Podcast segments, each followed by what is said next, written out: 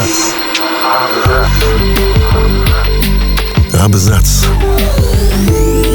О книгах и писателях.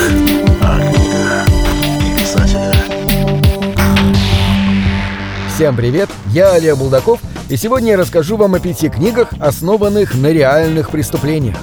Часто жизнь изощреннее литературы, а живые люди хитрее и жестче, чем выдуманные персонажи. Перед вами 5 книг, созданных на основе реальных событий. В 3 из них истории рассказаны от первого лица, в 2 других писатели использовали реальную основу для написания своих романов.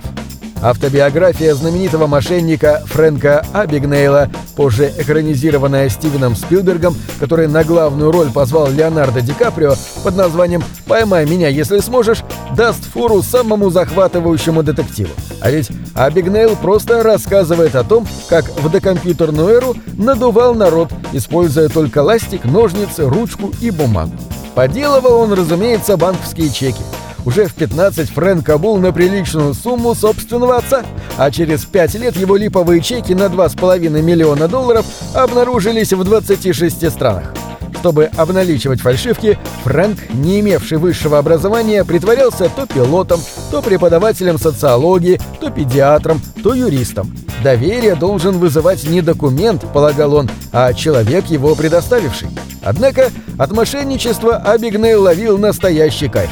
Поэтому аферы готовил добросовестно, с полным погружением, серьезным изучением отчасти и должным артистизмом. Удивительно, но Фрэнк не сгинул в тюрьме, хотя посидеть и пришлось. Более того, выйдя на свободу, он сколотил легальное состояние, консультируя банки и коррупции по вопросам безопасности. Жестокое убийство четы Клаттеров и 2 их детей в 1959 году потрясло Холкомб, штат Канзас.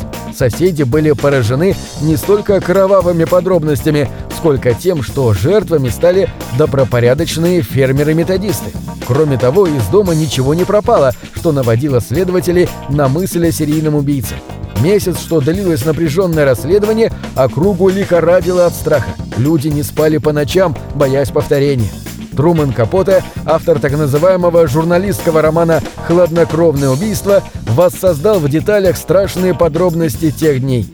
Прочитав заметку о произошедшем в газете, он поехал в Холкомб и начал собственное расследование. Позже, когда убийц Перри Смита и Ричарда Хикока поймали, писатель установил контакт с преступниками и несколько раз ездил к ним на интервью. Также он опросил всех более или менее причастных к делу. Эти свидетельства и легли в основу его книги. Кстати, процесс написания романа привлек внимание кинематографистов. В 2005 году вышел фильм «Капоте» о том, как американский писатель работал над хладнокровным убийством. Главную роль сыграл Филипп Сеймур Хоффман, впоследствии получивший за нее «Оскар». «Большая игра» автора Молли Блум – еще одна захватывающая и экранизированная автобиография. На сей раз о своей жизни рассказывает принцесса покера. Сначала официантка Молли Блум помогала начальнику организовывать закрытые карточные игры. Но после размолвки девушка решила взять дело в свои руки и устраивать встречи самостоятельно. В итоге она открыла в Лос-Анджелесе престижный подпольный покерный клуб, в котором крупные суммы просаживали бизнесмены и голливудские звезды.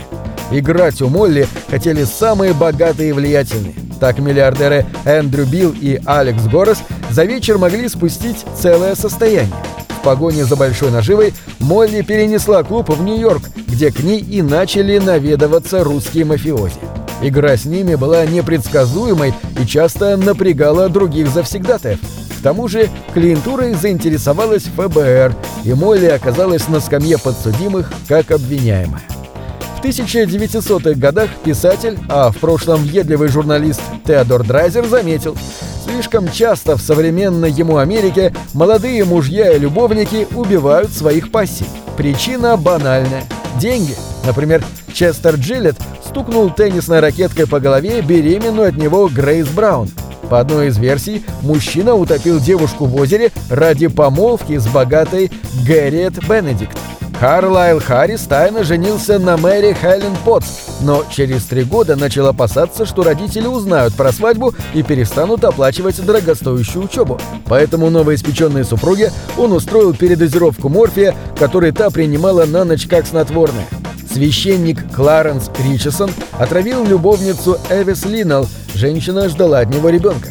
Мотивы остались невыясненными, но Драйзер полагал, что виной всему корыстное побуждение.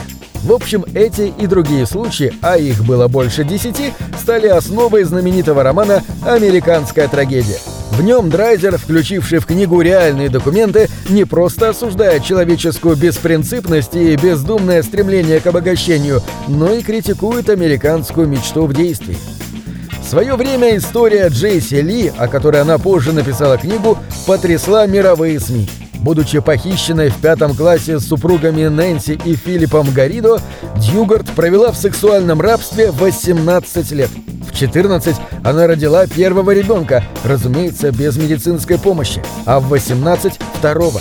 Себя девушка называла «дочерью Гаридо», а своих детей выдавала за сестер. Она не раз общалась с другими людьми, но не пыталась бежать, очевидно, страдая от стокгольмского синдрома. Правда раскрылась случайно, когда окончательно съехавшего с катушек Филиппа арестовали. Мужчина, несколько лет отсидевший в тюрьме за похищение и изнасилование, со временем сдвинулся на взаимодействие религии и сексуальности. Попался он после того, как принес в полицию очерк собственного сочинения, по его мнению, способный помочь адаптировать к нормальной жизни людей с проблемами, как у него, а позже, в тот же день, пытался провести христианское мероприятие в одном из институтов, чем и привлек нежелательное внимание. Рассказ об этом вы найдете в книге Джейсон Ли Дьюгард «Украденная жизнь». На этом все. Читайте хорошие книги.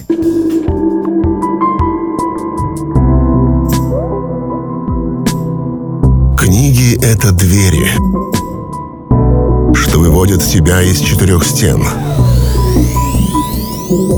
С ними ты проживаешь другие жизни, а свою умножаешь в 1000 раз.